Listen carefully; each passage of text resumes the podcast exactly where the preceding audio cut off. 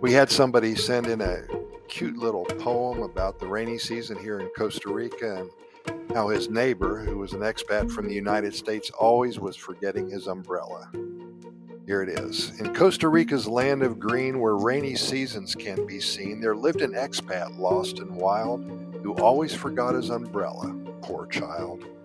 When raindrops fell from skies above, he'd scrambled searching for some glove, but never an umbrella could he find, leaving him drenched in quite a bind. Oh, why do I always forget? He'd sigh as rain poured down from way up high. He'd run for cover seeking shelter, but ended up wetter than a helter skelter. In San Jose's bustling streets, he'd dance between the raindrops like a fleet.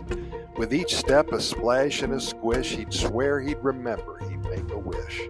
But alas, his memory would betray, and rain would catch him every day. He'd slip and slide on muddy paths, making locals chuckle, having hearty laughs. His friend would tease, Oh, you silly gringo, how can you live here and never bring an umbrella? He'd hang his head, feeling so foolish, for his absent mindedness was truly ghoulish. Yet he embraced the tropical downpour, for rain in Costa Rica was never a bore. He'd frolic and dance like a child in glee, singing songs, Rain, rain, please don't flee. And though he'd often get wet to the bone, the expat spirit would brightly shone. For in the rain he'd found joy and fun, laughing at himself, a soaked expat under the sun. So if you visit Costa Rica's lush terrain, remember this tale and do not complain. Bring an umbrella, be prepared, that's smart.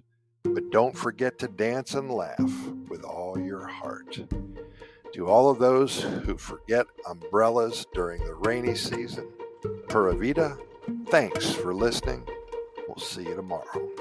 By the way, if you have a poem, a funny poem, I don't care if it's true or not, a story or an adventure, be sure to send them to our email address at Costa Rica Good News at gmail.com. That's Costa Rica Good News at gmail.com. We'd love to share your stories, your poems, your adventures with our over 512,000 readers and listeners today.